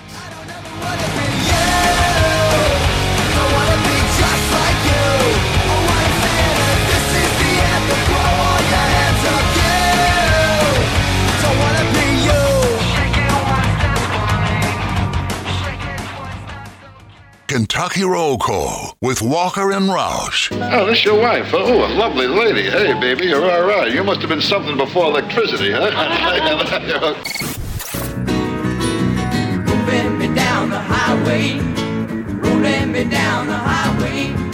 Welcome back. One final segment, Kentucky Roll Call here on Big X Okay. Radio, 96.1 FM, 1450 AM. TJ Walker, Nick Raff, Justin Kalen. Such a newsworthy day. I just want to eat some salsaritas, right? I do. I, I, I was last night too. I was up late uh, getting some blogs ready for today as the transfer portal window officially opens, and I was munching on some chips. And the whole time I was thinking, "Gosh, this would be so much better if these were wildly addictive chips from Mhm. Salsaritas. They got just the right bit of salt. They're light, thin, airy, crunchy. Um, wonderful with their nachos, where you just pick and choose what you want on top. Um, man, so good. I'm going to Lexington today. Need to stop by the Middletown location right there on my way out of town to make sure I don't go hungry. Uh, Salsaritas, it's the best. They also got one St. Matthews. Uh, man, really warm up this this cold holiday season with a little bit of spiciness from Salsaritas. Nothing better. Nothing better than Salsaritas. Download the app, save you time, save you money today. All right, uh, what do you think, Roush? Is do do we did we cover enough UK stuff for today's show where we can get to the text line comfortably? Yes, I don't think there was any portal person we glossed over of significance. Um, I mean, Keaton Upshaw, I think that happened late Friday and surprised some folks, but he went through senior day. So, um, but um, other than that, yeah, I don't. Um, well, well, play the waiting game. I'm sure. I'm sure some of the decisions that are going to be made are contingent upon who's the next guy in charge. Um, if you're looking for linemen, though, there are a lot of interesting linemen out there. Marques Cox from Northern Illinois is supposed to be visiting this week. Uh, he he's like a three year starter at offensive tackle. There's a couple Alabama offensive linemen that hopped in the portal too that I think were intriguing. So, um, lot lot of moving parts. A lot of moving parts. Seems like a lot of options at offensive line, which was the exact opposite when UK Yes. was sort of scrambling uh, last season. So that's good. You got to take advantage of those options. Make sure you uh, just the offensive line's got to be better. Um, I, I think they started to play a little bit better as the year went on. I think some of the younger pieces you feel good about taking the necessary steps, but you just overall are going to have to get more production and more consistency out of there. So take advantage of that. Uh, looking forward, hopefully, to UK doing just that. Uh, also, Kavosiey Smoke was kind of making a stink on Twitter. Um, I don't know if that's in the Thornton's text line or not. I, I would I would just ignore it if I were a Kentucky fan. Let him vent. He's a kid, maybe frustrated yeah. with everything. And but at the end of the day, you were behind the the best running back in UK football history, in my opinion. What you weren't better than Chris Rodriguez. You didn't deserve more touches than Chris Rodriguez. Uh, and it and it sounded also like maybe you weren't the, the hardest worker, but that's not here nor there. At the end of the day, you were behind Chris Rodriguez. That's what this all came down to. So I wish him the best moving forward, but I did see that over the weekend. It was a little unfortunate. Yeah, but uh, I'm not surprised. Uh, Yeah. Yeah. yeah. Uh, well, let's try to read some text, I suppose. If we can. I love Big Blue Drew. He's already got screen caps of the Bring Brom Home account and the Come Home Liam Coen account. That's funny. What a world we're in right now. Oh, It's going to be a big sports day. A texter says, let's see. It's going to make me sick when Stoops hires an OC that was rumored before Skang, like the Jets guy, for example, and he comes in and dominates. It'll really make this year feel like a lost year. I think you can make the case with that with Coen, where it's just like, man, if that just would have never happened, you would have gotten Coen with Levis, with these guys, and maybe Yeah. keep the ground running. But everything happens for a reason. And if you bring Coen back, then you get those guys with Key, you get Key and Barion with them, and he's very familiar with those guys already. So that's good. that is good. That is good. Um, let's make it happen. Let's make it happen. USA, USA. Ye three of Little Faith are reading this Monday morning after our big win. Shock the world, baby. Oh, didn't didn't happen this time, but next in four years, gonna be a different story. I love you, Nick, but there's a clear KSR agenda when it comes to football and basketball. That isn't to say that everyone at KSR feels that way, but major voices have chosen chosen their sides. Yeah, I, think it's. I think this stuff uh, when it comes to the basketball, it's like you know, like people don't like negativity, but that is the it is kind of the opinion of the majority. I think in in at least some instances, um, like I, you know, going back to my my Wheeler hot takes, like I'm not the only one with those takes, right? I'm not the only one who's one who who is very critical of Sahvir Wheeler. You know, No, you're not. You're not. Uh, I, you know, I, I think and and it's People also are- built up more than what it needs to be. Like there, there's overall discontent around the fan base because it, things have not been good in basketball front for the last two years, and then we just had a, a bad football season as well. Yeah. And also, I think people are generally going to defend people that give them information more than people that don't give them information. That's pretty natural, not unique necessarily to, to any one media market. Am I the only one who noticed the 610 emo manager in that Oscar video?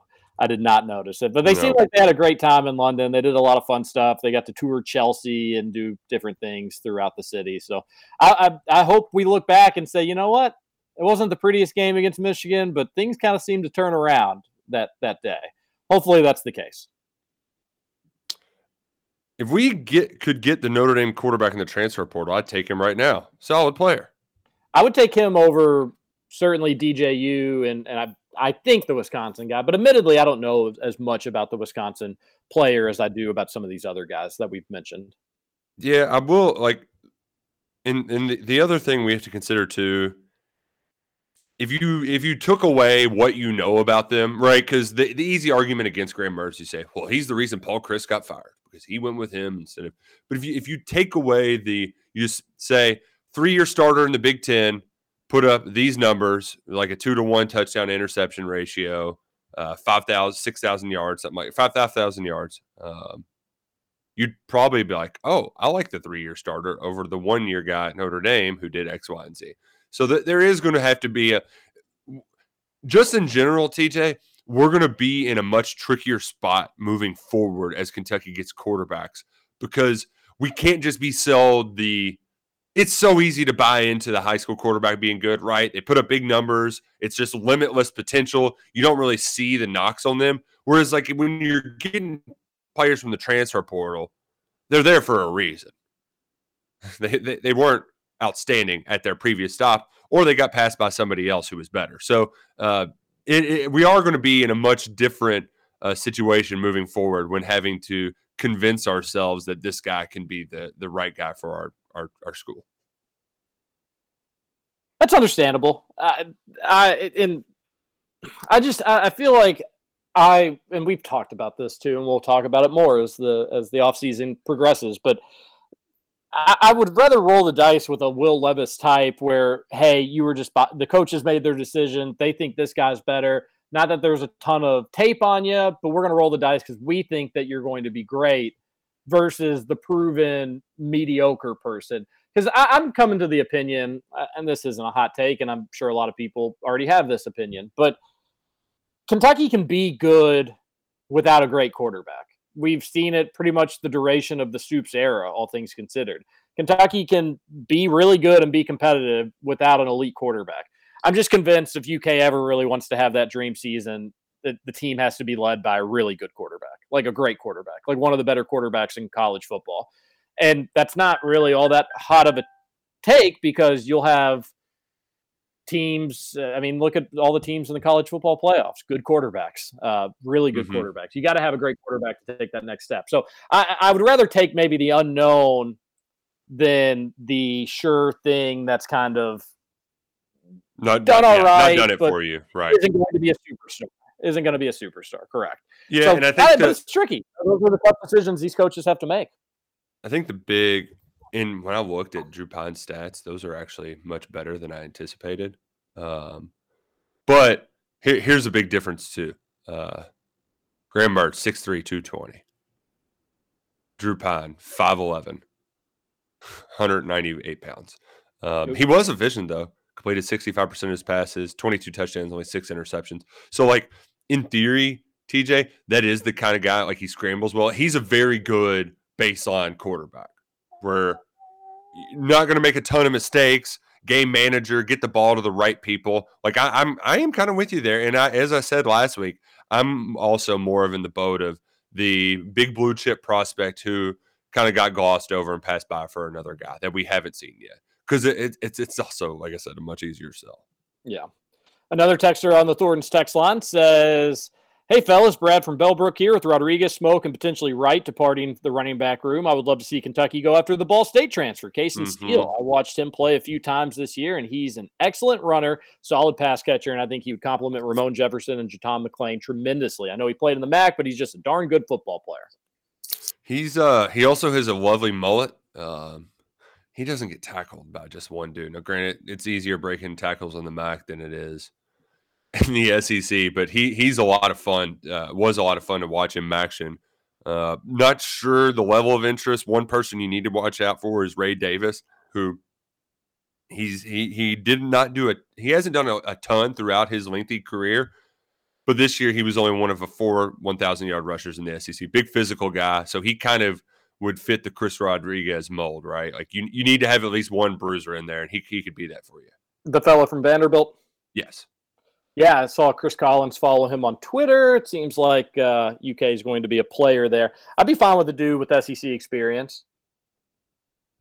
Yeah, I mean, that. I'd be all and, and that yeah, that there's not many SEC running backs, SEC 1,000 yard running backs in the transfer portal. So if you're able to get him, you'd feel pretty pretty great about that addition. A texter says, listening to Thursday's Rutherford Show podcast, I'm a lifelong U of L fan. I hate to say it, but this TJ Walker guy was pretty much right on every take. KP needs to go at the end of the year. Anything short of that, the Cards fans are settling. This fan base has a mob mentality lately, especially as it relates to the KP hire. His take is actually similar to what most national headlines have been saying since Maui. But again, U of L fans don't want to hear it because so many want to see KP succeed and are blind to the actual on court results. Yeah, I, I, that was when I hosted the Rutherford show there a bit on Thursday, and that was the overall point. It was just like it's it's the Kenny Payne just isn't ready right now to be a head coach. Maybe never will be. Um, it's really really bad, and that Miami game was maybe the worst of the bunch. I mean, you're just getting like fewer and fewer people are going to the Yum Center. Yeah, that was uh, another ugly. A beatdown, just a Yeah. colossal beatdown. U of L used to have like maybe three or two of those a year. The good teams, maybe just one of those a year, if that. And now it will be every game. I mean, every game. So not good. Uh, not great, Bob. Not great. Whew. Uh, TJ, do you mind going over the Twitter exchange with Locke on Twitter? He's easily my least favorite U of L homer of all time. Such a loser on Twitter. I, I like Locke. He's a good dude. He it doesn't mean that his sports takes aren't aren't ridiculous. I, I can differentiate like the the rivalry. I guess you know that makes me a, a big person, I suppose. Uh, but no, he he's just like he he was really wrong back when he used to do radio about Stoops. He said it was never going to work out. The dude can't coach. And then he was wrong, obviously. Stoops has won multiple 10 game seasons, but it's similar to his Tiger Woods takes. He just gets caught in the mud on some of his takes and he just is incredibly stubborn with them. So him and I made a hundred dollar bet. I hope he cleared it with his wife first because he usually only bets like a dollar, two dollars for most of his bets. Hundred dollar bet that Stoops would win ten games during like until twenty twenty nine, the duration of the contract. Oh, that's great. yeah, so I, I get uh, until the Do you, contract. do you get postseason as well? correct? Oh, phew. yeah, Yeah. yeah. Good job. Good Yeah. job. You bud. better make I- sure he doesn't try to Trevor Kelsey you and get out of that postseason part. Eastern Michigan lost by like thirty five last night. Scoots. They did, yeah, not good. But that's okay because Louisville's not going to win a game, so I'm fine. Hey, Florida A and M. They're really holding out hope against the Rattlers. It was never about Eastern Michigan. It was never about Eastern That's right. Fredrick has to provide something offensively. if you want to do anything in March. I agree. Man, yeah, he's been who. Really, you know, uh, you can make a case that just far, far too often all the guards are just being inconsistent, and that includes Yeah. Cason Wallace. So uh, uh, when we see Cason Yeah. Wallace's potential, I think all of our jobs jaws collectively drop because he's so good. But do more of it, you know, be more aggressive offensively. And then Reeves, you'll see him catch fire, and that's really fun to see. But you, we want to see it more. I- At some point, I do think it's going to click for these guards, and when it does, I think this team will be the team we thought they were or would be. I Uh, think I think that's what we're waiting on there. Yeah, the uh, right, and, and at least with Wallace, we can kind of the reason why he doesn't catch as much heat is because we've seen this happen with freshman guards before, where we're just like, all right, there's some freshman mistakes, um, it- some sloppy play. You can play through that, whereas the other guys ha- were they have a much shorter leash with fans' expectations because they've played college ball before. Maybe we should have given we should be giving CJ a little more leash for coming off a injury and basically a year without basketball. Maybe That's- maybe that's on us a little bit. That's fair. I, I still just want to see him with open shots make them, but no, I, I being patient's probably the mature thing to do in a spot like that. Uh, Cason Wallace is good, folks. I agree. Is Onyenso the team's best free throw shooter? Hope he told hope he told Howard to suck it after that. Yeah, way to go, Hugo. Step up there in that spot, knock them both down. Uh, was that the only trip UK had where both free throws were made? It seemed like might, it. might have been. Yeah, Um, but man, also the fa- the fouls on uh the fouls on the three point shots too. Just like, annoying. Very, really annoying. Um, not good, but mhm. I thought one of them was kind of bogus. Who was it? Was it Cason that got called for it there? the- yes, yes. I thought that one was kind of bogus. But then Mhm. Toppin, you know, Toppin, Toppin did it when he when he got called for it. What kind of beef does Wheeler have with Livingston? Livingston has been wide open for three multiple times, and Wheeler just throws up a circus shot and said, Not just Wheeler. There's a couple times where Wallace had Reeves wide open. Sometimes they they their their court vision, I think, kind of just they they're looking at one side of the court and they don't think to to turn their head. Um, I haven't noticed it so much with Livingston, but I wouldn't doubt it because it has happened with some other players too. hmm Uh, Dickinson looks or leads with his shoulder every time he has the ball, but they won't call it, and he ends up playing great defense against him. Yeah, that's because you have to flop. Like officials, they say don't flop, but they encourage it because that's all they will actually call. You have to you have to flop a little in order to get those. I like Dickinson. He definitely knows how to play quote unquote the game. Yeah. But uh, he doesn't have a great deal of help around him. And I thought that Howard, number 13 Howard was was really good. He, he's kind of mismatch problem for teams. They just they need another guard, Michigan does. And I think they'd probably be a, a legit top 20 team, but they'll make the tournament. Big Ten's gonna be tough, Scoots. Not that you're unused to that. That that's kind of the norm in that conference, but there's gonna be a lot of a lot of difficult games night in, night out. Yeah, no, I agree with that. But that you said it. I mean, that's how it is every year. So I'm I'm not surprised. But it will be Right. it will be more competitive than years past. I feel like. Some of these tweets. Uh, I love uh, Tom Fornelli. Ball rankings are filed. Take an hour or so to to read them tomorrow. And and uh, that was from yesterday. He just quote tweeted this morning, all caps, rewrite. That's funny. Who that Cats fan says Big Head Beau Allen, as Max Duffy affectionately calls him, has been hanging out a lot with the team, and he thoughts Liam might want him back. Wouldn't seem to make sense. No, he's an air raid quarterback. Yeah, Yeah, like and just that- because like if he came back, he'd probably come back as a backup. At least we'd all want that, and then it'd be like, why? Why did you ever? why'd you do that? Yeah, yeah. the first place? Also, I um, I, I was like, if, if Beau Allen was on the team this year, are they more? Do they keep Levis out longer? You know, th- those are questions that we'll never have answered. But I've I've thought about that stuff. Yeah, he um the I know Beau Allen's back in Lexington, but he's from Lexington, folks. Like these are his friends. It does not mean that he's going to come back to Kentucky. Like he made that decision. Um, but uh, also the Fenway Bowl, the teams share the same sideline. So, my goodness. Yeah, and Satterfield won't be coaching Cincinnati, but he'll be there. You know, he'll he'll he'll be in Boston. He'll be with the team, but he won't be the coach. Although if, if Liam Coen's announced today, let him coach the offense. I'm not joking. Um, In it'll the bowl game. I would imagine it would probably be Woodward. Um, but Always we'll find hate out today at noon. I always hate that. Like, you know, if you get three weeks with the team, you can you can call the game. I but the reason why I would be different on Woodward is because you kind of want him to be an o- offensive coordinator for you down the road. So like, let's show us what you got. You know, Yeah, and I'm okay with that. It's not like Coen, if let's say Coen were to take the job today, it's not like he wouldn't be yeah, helping the game plan. It's not like he wouldn't be working with Woodward to to to help, you know, his his his fingerprints would be on it even if they said they weren't. right, right, yeah, you're exactly right. It- but the the difference would be that Coen's terminology is completely different. It would take him a like why waste his time learning how Rich did the terminology. Like, or do you just say screw it and put in your offense? I don't know. I yeah, that, that's an excellent question. I don't know. Also, shout out to the state champions over the weekend, especially Bullitt East defeating Yes, Bullitt East Beast. Woo! That uh what a win. What a win for them. What a gutsy play call there to go for two. And congrats. That's that that was a major accomplishment. That's a that's a lot to be excited about. I know people in in that part of bullitt county all throughout bullitt county are going to be over the moon excited. So congrats to them Yeah, that, that was- a, a thrilling ending. The Boyle County game, Tommy Ziesmer just getting in the backfield as the big lineman and carrying his team to a big win over Corbin. That was exciting. So, um, uh, and then we had a, a miss extra point in the Mayfield game. The the the college goalposts are slimmer than the high school ones, and it just went right off the upright. I mean, it's uh, brutal, bru- brutal. Really, Awesome. really feeling it for that Mayfield community. A shout out to troy for their conference championship Jon Sumrall, did you you see what they did from with the goalposts? they put them in the fountain That was great. I love it. I absolutely love it. Uh, sports are the best. Our ability to get Sahvir Wheeler the ball with three seconds left on the shot clock is incredible. I just wish it was a good thing. That was a funny text.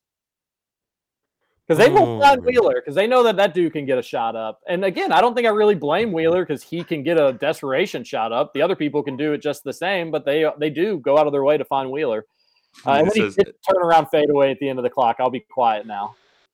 Did you notice too the follow through he had on that? Like he normally, it looks like he normally like kind of shot puts it and short arms it. That was one of the best form looking threes I've seen Sahvir Wheeler take at Kentucky. Maybe he should try that four more often. A little more he- arch on the shot. he had a couple desperation shots, and uh, that three went in, and then that little turnaround went in. UK fans are going to watch the game regardless of what it's up against. I don't care if neutral fans are watching the NFL instead. I, and that was kind of, I thought the scheduling was bizarre because you do just want the average fan's eyeballs on games when you can get it.